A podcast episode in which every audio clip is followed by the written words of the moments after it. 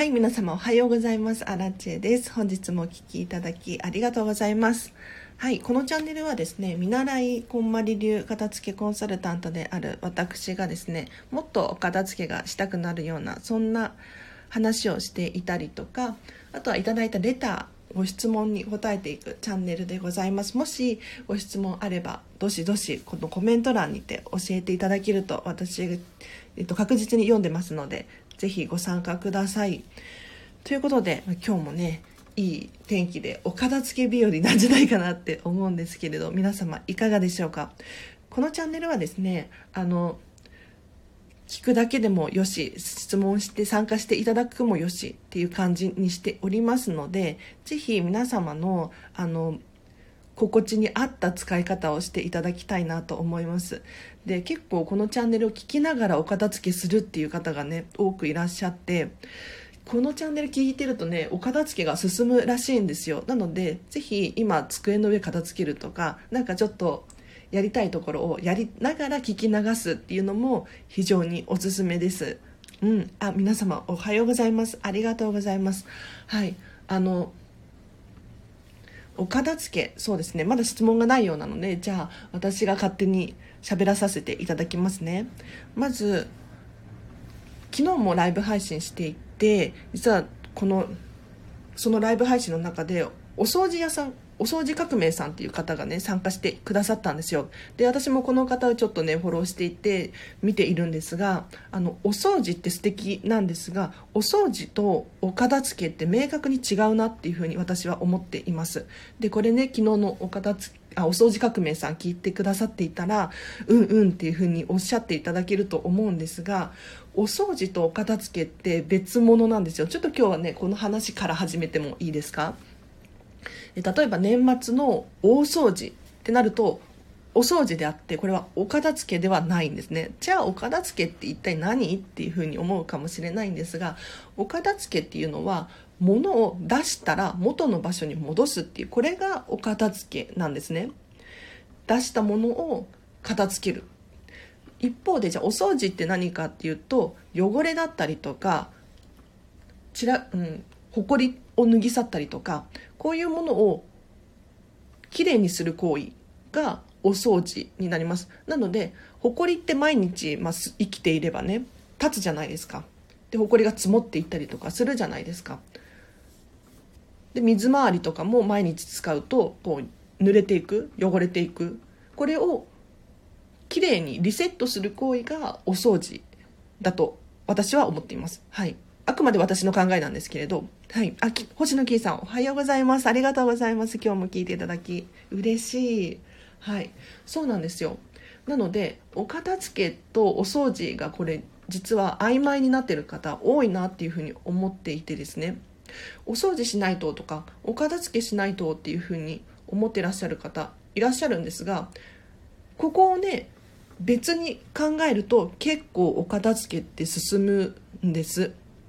なのでぜひお掃除とお片付けをしっかり分けて考えていただくといいかなと思います。なのでお掃除は、まあ、生きていればねこうお洋服だったり布団だったりからほこりが立つじゃないですか。こういったほこりを拭い去ったりとかお掃除機かけたりとか。あとは、ま洗面所だったりトイレだったりとか毎日水回り使うじゃないですか。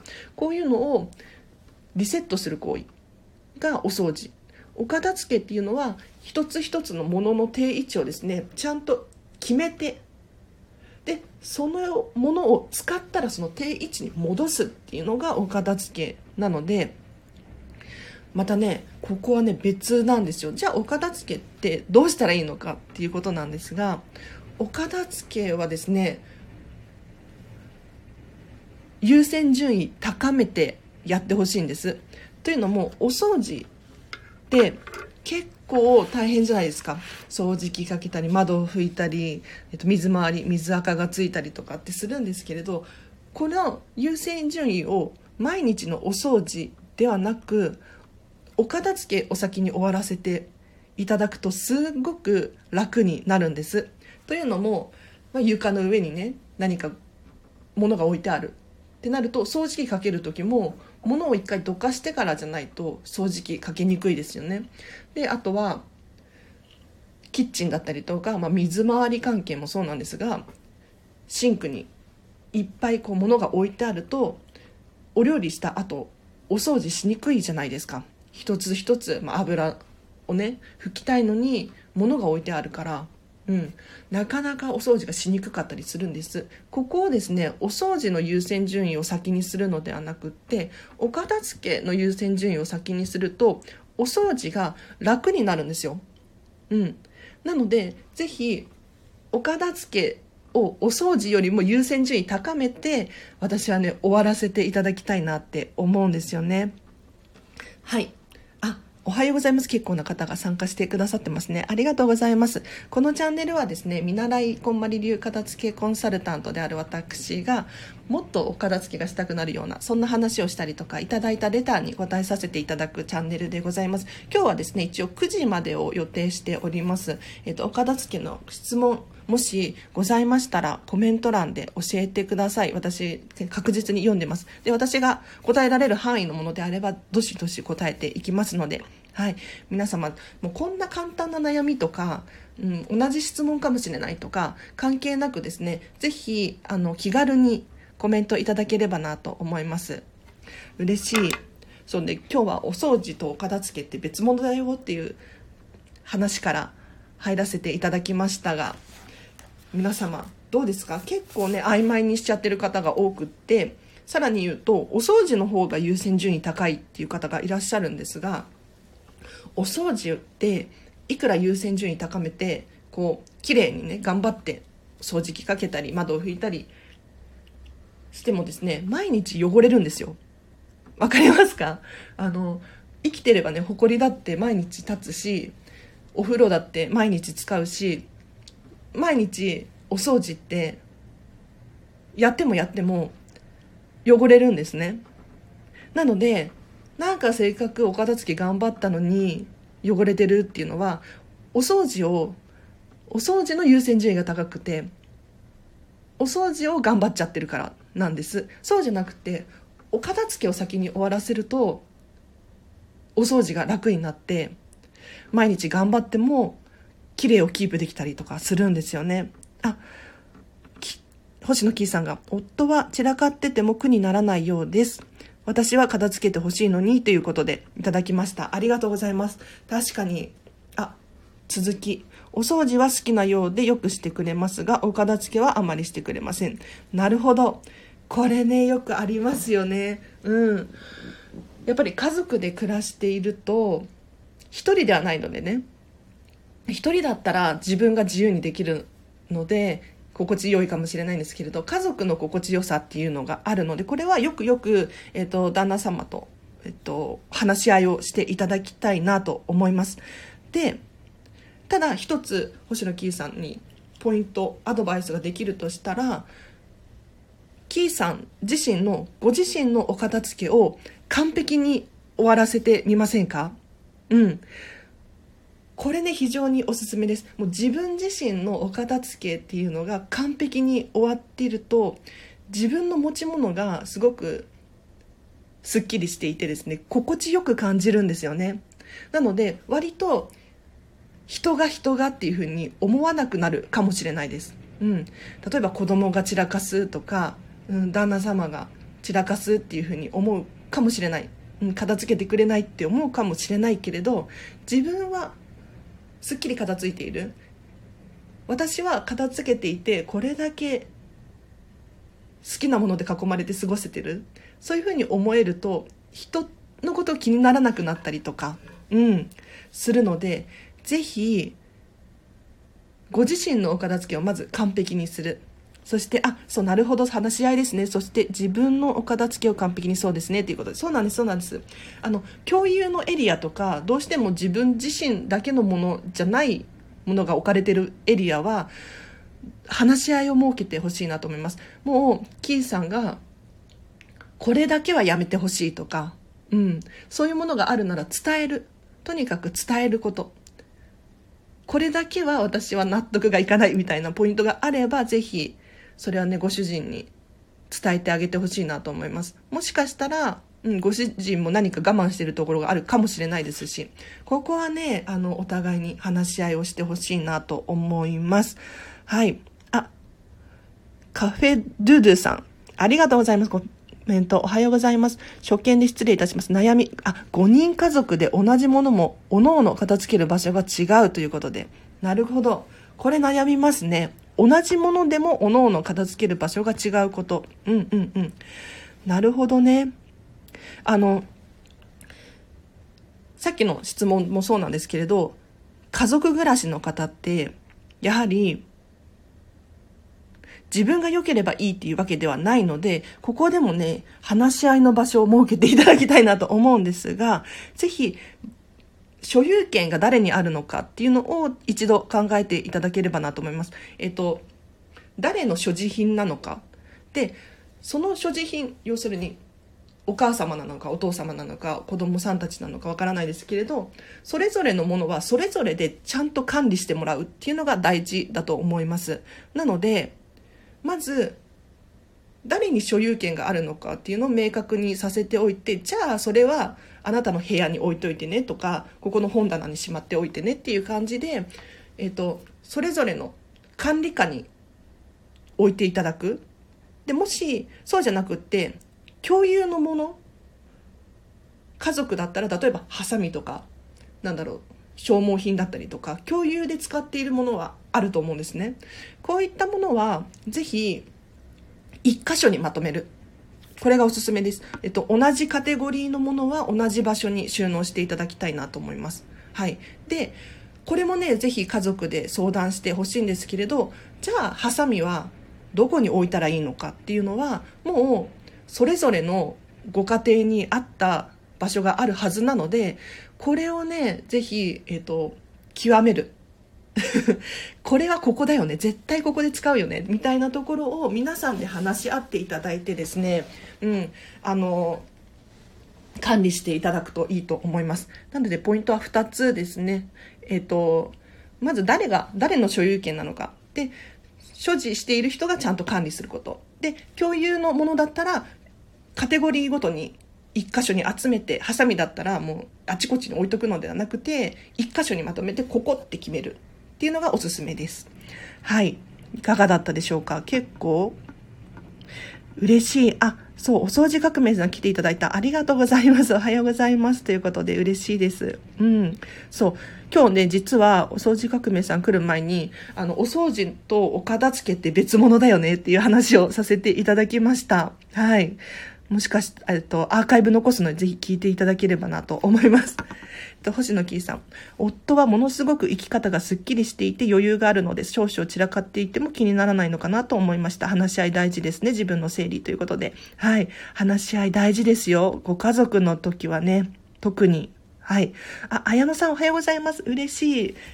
自分の整理って言葉、ぐさっときます。ということで、ぐさっときましたね結構、あの、お片付けで、ご主人がとか、お子様がみたいな風に言ってらっしゃる方こそ、ご自身のお片付けどうですかっていう風に聞くことが多いんですね。うん。人に気に、人が気になる、人のことが気になるっていうのは、じゃあどういう、どうしてそういう風に思うのだろうか。っていうところになってくるんですよ。ちょっとね、ぐさぐさ刺しちゃったかもしれないんですが、はい、いかがだったでしょうか。ねあ、カフェドゥードゥさんが、何歳くらいから所有権の意識がつきますか？我が家は13歳、11歳、3歳です。ということで、あら、3歳のお子様もいらっしゃるんですね。あの、3歳であれば、お片付けできます。はい。3歳くらいから物の好きか嫌いかっていうのは判断がつくので、ぜひ皆様でお片付けしていただきたいなと思います。はい。すごい。5人家族なんですね。うんうんうん。そうなんですよ。お子様お片付け得意ですよ。あの、おもちゃとかもそうなんですが、あの、ぜひお子様と一緒にですね、これは好きとか、これはまだ遊ぶみたいな感じで質問していくとですね、もうこれは飽きちゃったよとか、これはいらないみたいな風におっしゃることがあるんですね。なのでぜひ、お子様も一緒にお片付けしてください。うん、楽しいと思います。でね、ポイントは、お子様のお片付けでのポイントは、お子様の考えを優先させてほしいなと思います。例えば、まあ、ご両親とか、おじいちゃんおばあちゃんとかだと、物を買うのってご両親だったりするじゃないですか。うん。多分このくらいの年齢だとね、まあ、お年玉で買ったみたいなものはあるかもしれないんですが、あの、やはりご両親が買っているものが多いと思うんです。ただ、もしお子様がもうこれはいらないっていうふうに判断したのであれば、ぜひ、あの、お子様だったり、その方の感情を優先してほしいなと思います。うん。というのも、それはもったいないよっていうふうに思うことあるじゃないですか。私も実はお片付けのレッスンをしていてね、あの、クライアントの方が、これはもう使わないなっていうふうに手放すものと決めたものでも、これもったいないとかって思うんですが、それは私の、あくまで私の価値観、基準なので、人の基準ではないんですよ。なので、ぜひ、えっ、ー、と、ご主人だったりもそうなんですが、手放すと決めたものは、絶対にこう介入しないというか、うん。もう決めたんだから、それを、その気持ちを優先させてあげてほしいっていうふうに思いますね。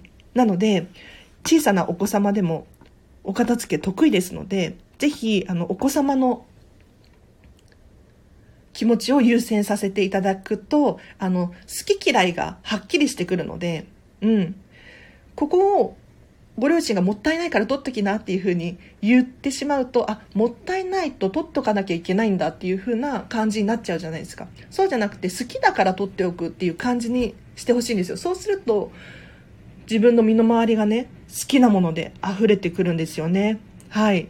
なので、お子様、そう、できますので、ぜひぜひっていう感じです。えっ、ー、と、どこまで読みましたっけ？私は心の整理が必要。散らかってる時が全く気にならない時と、すごい気になる時の差が激しいのは自分の心のせいかもということで、星野キーさん。ありがとうございます。心の整理もいいですよね。ぜひぜひ。そう、あの、お片付けをすると心の整理っていうのもね、できるなって私は思います。これね、ちょっとやってみたことがない人は、ちょっと分かりづらい部分かもしれないんですけれど、お片付けおすすめですよ、星野キーさん。はい。あやのさんが、刺さってるアラチェさんのラジオはお片付けしたい日に聞くと効果抜群ですね。ということで、嬉しいコメントいただきました。ありがとうございます。あの、お片付けしましょう。お片付けしましょうとか言って、お片付けはね、私はおすすめなんですけどね。うん。あの、結構苦手意識があったりするじゃないですか。ただ、これってもう英語の勉強とかと一緒で、最初はできないんですよ。お片付けって。なので、最初はできないの当たり前なので、ぜひ徐々にレベルアップしていきましょう。はい。あ、カフェドゥードゥさんが、3歳から目から鱗ありがとうございますということで。そうなんですよ。うん。これ、こんまりさんがおっしゃってるので間違いないと思います。3歳ぐらいから、あの、物の好き嫌いっていうのが判別できるようになるっていうふうにおっしゃっているので、ぜひ、お子様と一緒にお片付けしてみてください。嬉しい。あ、綾野さん。そえっ、ー、と、星野キーさんの質問ですね。それ私もかもです。気にならない時は全く気にならないんですよね。っていうことで。あの、実は私もそうなんですよ。心がもやもやしてるというか、なんかちょっとしたことでも、えっていうふうに思う時が来るんですが、そういう時はね、なんか見渡すと、なんかちょっと自分自身のお片付けが散らかってるっていうふうに思うんです。でどういうことかっていうと例えば読み終わった本がたくさん積み上がってるとか靴下が少し消耗しているのに気づいていなかったりとかこういう現象が起こっているんですね。なのでなんか心がモヤモヤした時はお片付けをするようにしています。そうすると結構すっきりああよかったっていうふうに思えるので。そういう時こそお片付けです。はい。あカフェドゥードゥさん、中学生は所有、書類やら紙類が多くてということで、書類はね、大変ですよね。うん。あの、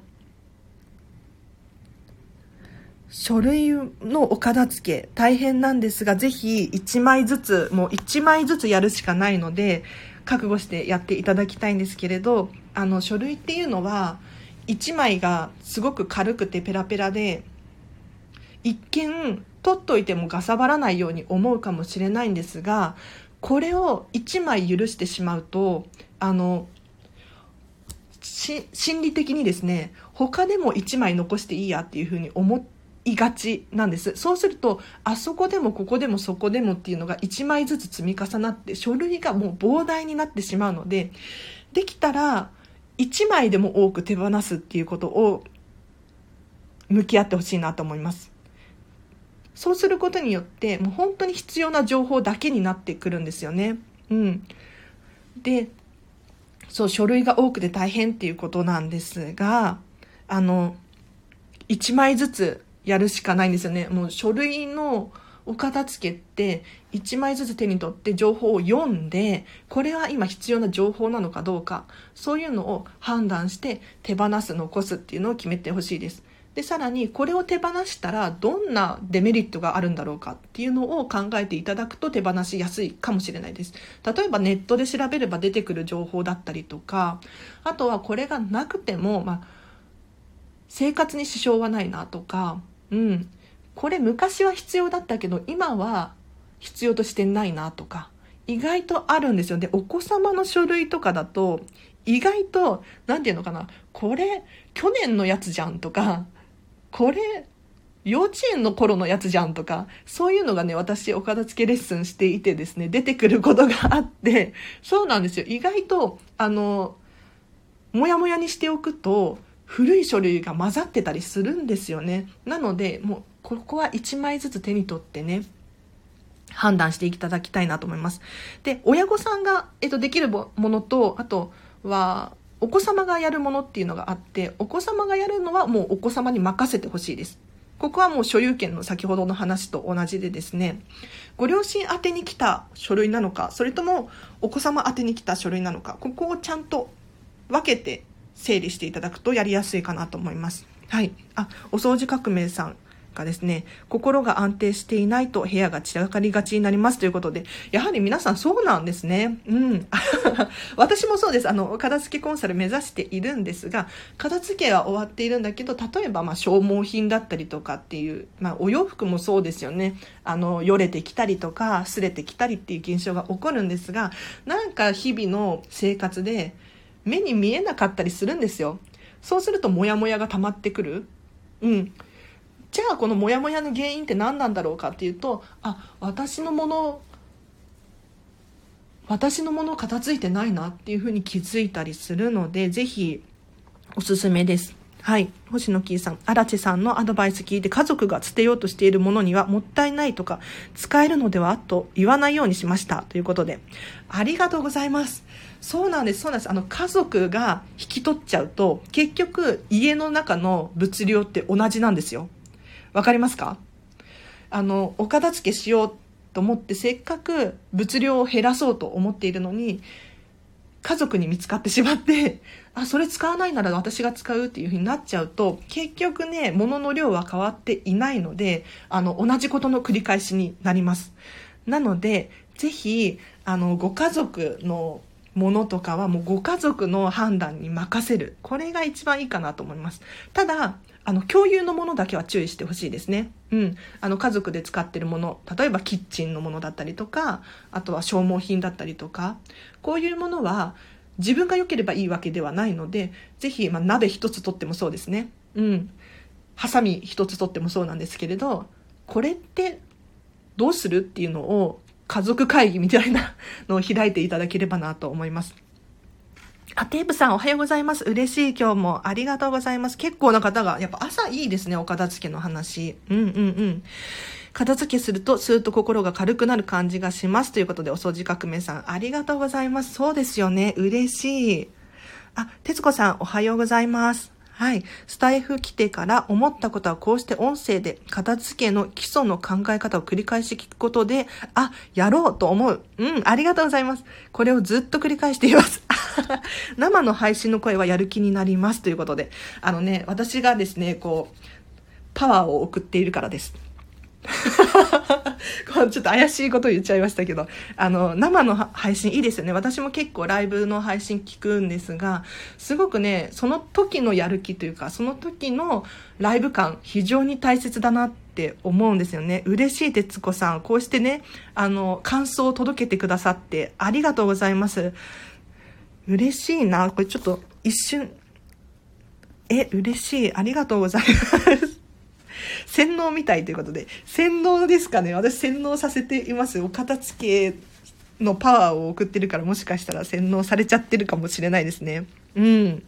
繰り返し聞くのっていいですよね。あの、忘れた頃に聞くと、あの、ふと、あ、そういえばそうだったっていうふうに思い出したりとかできるので、このチャンネルはですね、あの、毎日更新しておりますので、ぜひこのチャンネルフォローしていただいて、毎日こう、お片付けのことを聞くことによって、あの、皆様のモチベーションにつながったりね、するんじゃないかなって思います。で、お片付けに関係すること以外のことも喋ったりしているので、ちょっとね、あの、生活のヒントになるようなことがあればなと思ってやらせていただいております。はい。いい意味での自己洗脳はいいですよねっていうことで、確かにありがとうございます。そう、いい意味での洗脳いいですね。なるほどね。私もやる気のモチベーションになるような、そんな洗脳だったらいいんじゃないかなって思います。まあ、中毒みたいな感じですけどね。私はもうお片付け中毒みたいな感じですよ。毎日お片付けのことばっかり考えちゃっているのでね。うん。繰り返し皆様でコメントが盛り上がっていますね。ありがとうございます。どこまで読みましたっけ？嬉しい。ちょっとこれ、この感想、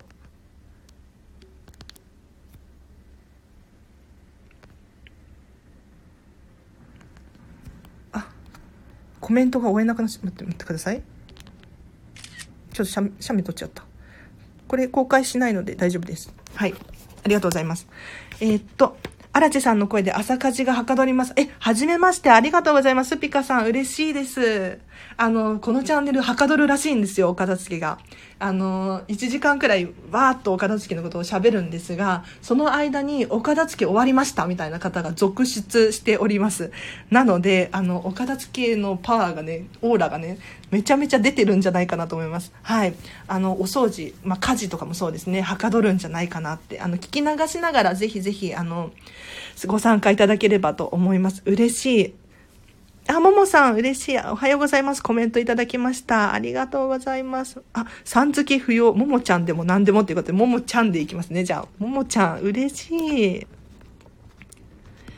星野キーさんが、荒地さんのライブ感、エネルギーもらっています。ということで、嬉しいです。エネルギーもらえていますか？はい。ライブ配信のエネルギーっていいなって思いますね。確かに、あの、収録放送で、こう、聞きたい時に聞くっていうのもすごくいいなと思うんですけれどやはりライブとは全く別物だなって思います。うん結構その場で参加している時のあのノリとかすごく楽しいですよね。私も結構そういうの好きでやらせていただいてますよ。ありがとうございます。あ、結構コメントが来て嬉しい限りです。結構朝からお片付け、平日の朝からお片付けのチャンネル聞いてくださってる方がいらっしゃって、本当に嬉しいです。あ、カフェドゥーズさんがありがとうございましたということなので、もしかしたら何か気づきがあったかもしれないです。うん。嬉しい。なんか答えになっていたでしょうかもし、あの、質問等あればコメント欄で教えていただけると、私今日はね、こう、質問答えますっていう回にしたいしているので、ぜひぜひコメントお気軽に、なんか同じ質問かなとか、これ簡単すぎるんじゃないっていうふうに思うかもしれないんですが、お片付けの悩みって本当に人それぞれなので、もう住んでる環境も違えば価値観も違うので、ぜひあのコメントしていただけると、私が、えっ、ー、と、こうなんじゃないかなっていう感じで答えさせていただきます。はい。で、これって私の経験値を高めるためにも非常に有効で、私は今見習い期間中なんですね。見習い片付けコンサルタント。なので、皆さんから頂いた質問を答えることによって、皆さんもお片付けがはかどるかもしれないし、私自身もすごくあの勉強になりますので、テキパキ動けるのは荒地さんのおかげです。いつもありがとうございます。ということで、テープさんが一緒に聞いている人が同じ方向を向いてるのいいですよね。うん、そうなんです、そうなんです。嬉しい。テキパキ動けるの荒地さんのおかげですとか 嬉しすぎますね。なんていうのかな。あの、私は、もともとそんなにテキパキっていう感じではなかったんですが、お片付けを終えてですね、行動力がアップしたなっていうふうに感じるんですね。例えばこのスタンド FM を始めたきっかけもそうなんですけれど、なんかやりたいなっていうふうに思った次の瞬間に始められる自分がいるんです。うん。で、これってお片付けが終わっていないと、なんか始めようかなって曖昧にしちゃったりとか、それよりも先にやらなきゃならないことがあるとか、で先延ばしにする。こういうことがね、起こっちゃうんですよ。なので、お片付けをすると、やっぱり、あ、いいねがたくさん来てる。ありがとうございます。お片付けが終わると行動力もアップするので、もし、あ、嬉しい。ありがとうございます。なんか、やりたいことがあるのになんとなくできてない自分がいるっていうふうに思うのであれば、先にお片付けを終わらせると、あの、先延ばしにする理由もなくなってくるんですね。仕事が片付いたらとか、時間ができたらとか、なんだろう。結構人って先延ばしにする理由をね、考えたくなっちゃうんですけれど、そういう理由も全くなくなって、やるしかないっていう風になるんですね。なのでテキパキ動けたりするんですよ。テープさん、ありがとうございます。で一緒に聞いてる人の方向が同じっていうのいいですよね。あの、私が一方的に喋るのではなくて、皆さん同士でこう会話ができていて、皆さんお片付けに興味がある方ばかりなので、私お片付け頑張りますって言うと、私も頑張りますって言って、お互い励まされると思うんですよ。なので、ぜひ、あの、コメントでね、あの、私ここお片付けしますとかっていうふうに言っていただけると、皆さん同士が、あの、あ、この人も頑張ってるなら私も頑張るっていうふうに思えるし、あ、頑張ってほしいっていうふうに応援もできるし、すごくね、このチャンネルやっててよかったなって思うんですよね。うん。あ、星野キーさんがおっしゃること、どれも納得しますねっていうことで、ありがとうございます。あの、星野キーさんと、もしかしたら気が合うかもしれないですね。嬉しい。あ、徹子さんが50年を超える木造家屋。へえ、すごい。それは同じ教空ではないと共感、共有できないこともあるなと思っています。本当に維持が大変で、衰えてしまう、んなえてしまう。い多くの皆様が住まいの住宅はこんなに汚れてないだろうなと、羨ましく思っていますということで。やっぱり、でも、いいですね。うん。50年を超える木造家屋。どんななんだろうあの、実は、今、ふと思い出したんですけれど、こまり流片付けコンサルタントさんの中でですね、かなり古いお家に住まわれている方がいらっしゃって、なんか、一軒家なんだけど、もうめちゃめちゃ豪邸というか、すっごく古いお家に住まわれてる方がいらっしゃってその方もかなり、うん、素敵に住まわれていますよ。うん、ちょっとね名前忘れちゃったな結構ね100人近くいるんで みんなの顔と名前がね一致しないんですけれどそう。なのでお片付けできるんですよ。あの古いお家でもやろうと思えばできます。はい。あのただ自分が好きな状態にしておくお家をめでるじゃないけれど、あの、可愛らしく愛せるお家だと思うので、うん。私もね、結構古着とか大好きなんですが、古着とかも古いものじゃないですか。結構黄ばんでいたりとか、あの、よれていたりとかしがちなんですが、そこも好きだなって思えるので、うん。あの、自分の好きをね、徹底的に極めてほしいなと思います。そうすると、あの、なんだろうな、古いお家でも、確かに汚れとか、ね、なんかあの、隙間がとか気になったりするかもしれないんですが、そこすらも可愛く、め、めでたくなるっていうのかな、と思うので、欠点すら味だよねっていうふうに思えると思うので、ぜひ、あの、大変だとは思いますが、うん、素敵なお家なので、ちょっと喉が。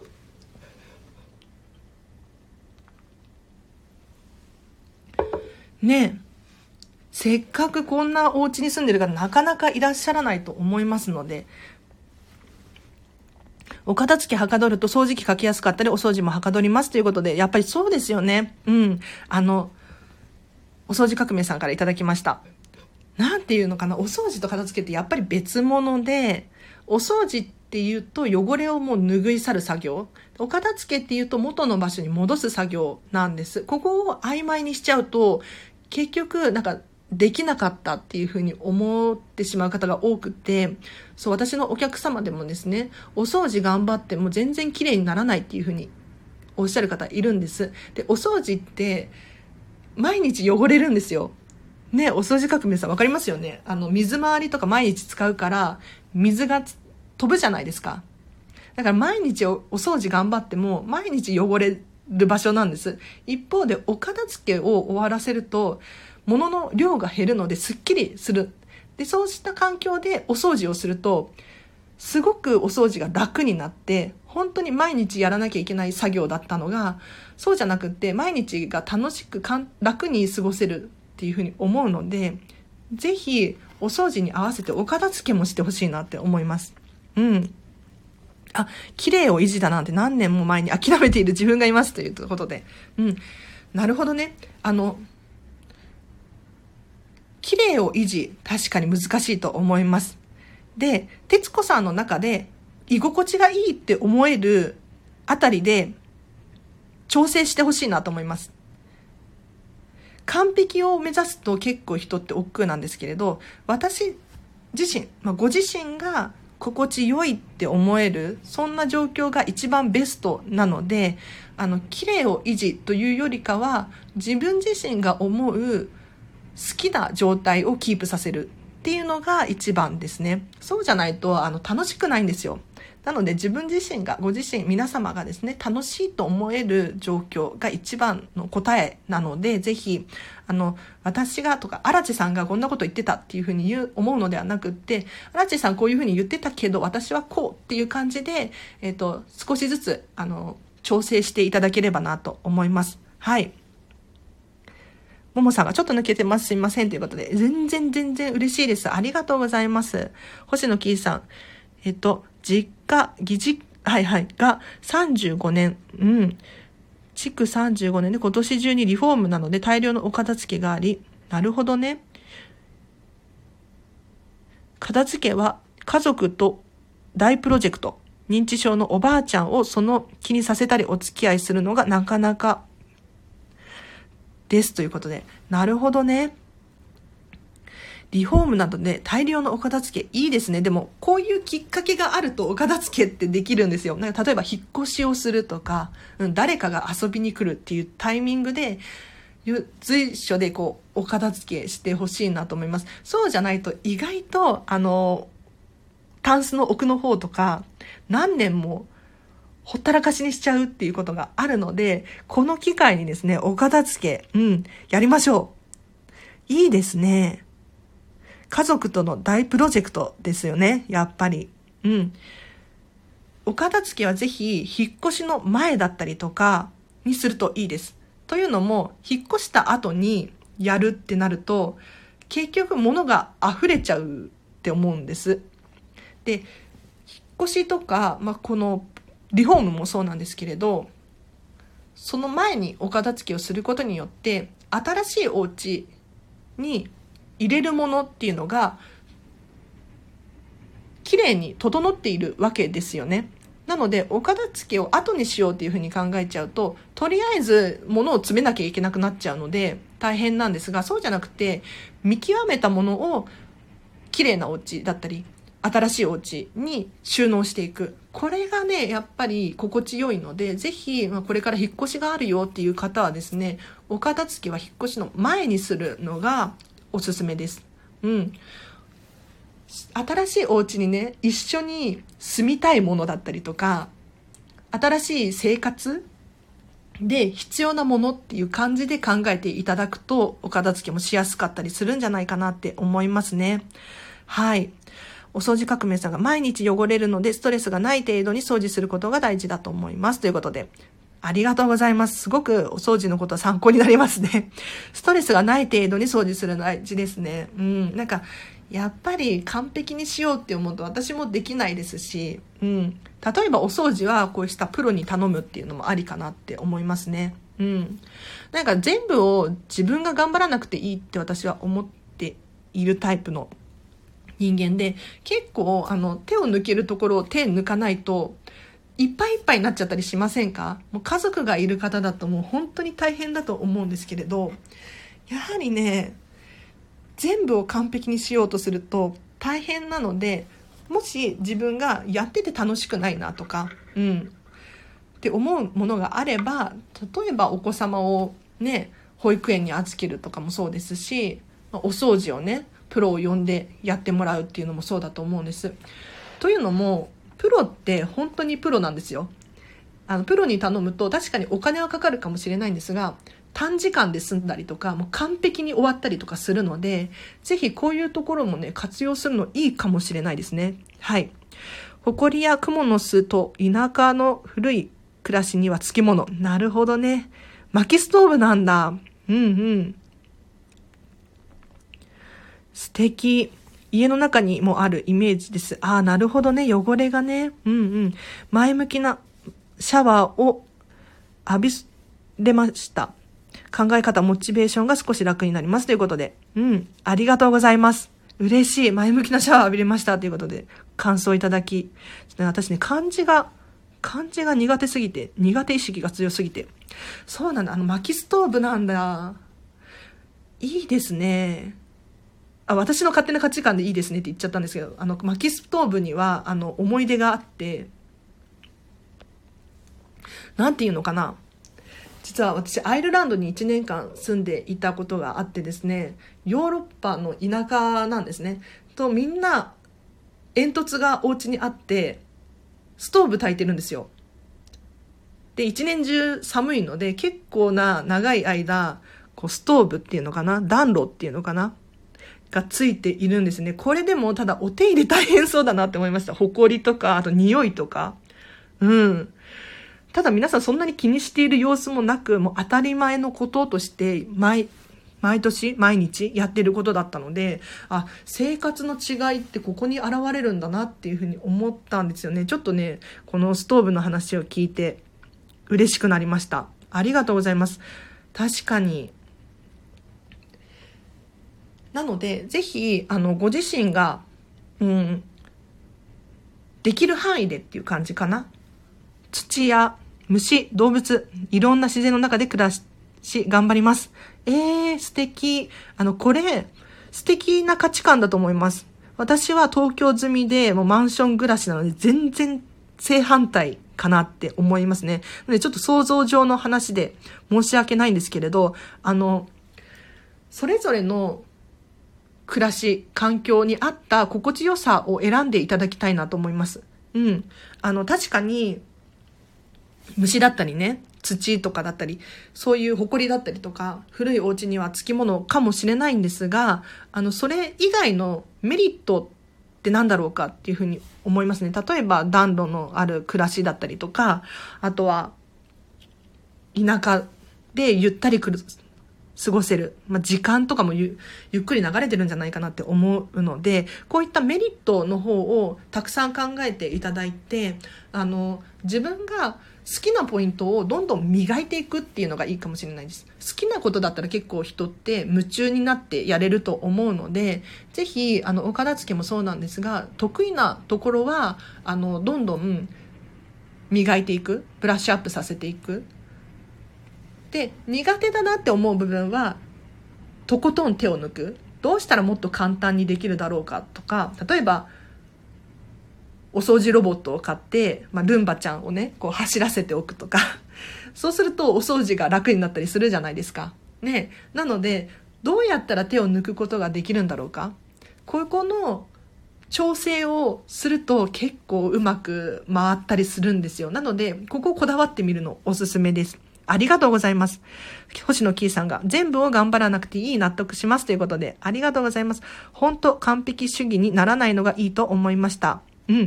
あのね、働くママさんとか結構大変だと思うんですよ。例えばお弁当を作らなきゃいけないだったりとか、ね。お片付けしなさいみたいな ことだったりとか、大変だと思うんですが、あの、ご自身ができるところはやったらいいと思います。ただ、やりたくないのにやってるっていうふうに思うのであれば、手を抜ける方法がないかなっていうので探してみる。で、確かに人の目を気にしたりとかすると、ちょっとこれはダメかもしれないと思うかもしれないんですが、ここはね、ぜひ自分の価値観大事にしてほしいなと思います。もう人は人っていう感じですね。で、これって、まあ人から見たら良くないって思うかもしれないんですが、あの、それをわざわざ人に言うこともないじゃないですか。だからそんなに気にしなくていいなって思いますよ。はい。皆さん、こんな感じの生活に憧れを持つ方多いなと思ってますが、これが読めないんだよな。うさぎに角？うさぎに角。理想と現実にギャップはありますよということで。なるほどね。やっぱりそうですよね。このギャップありますよね。やはり私も完璧に過ごせてるかって言ったらそういうわけではないので、ギャップも楽しめたらいいなと思います。うん。私はこの生活を選んでいるわけで、じゃあ、それに対してデメリットって何だろうか。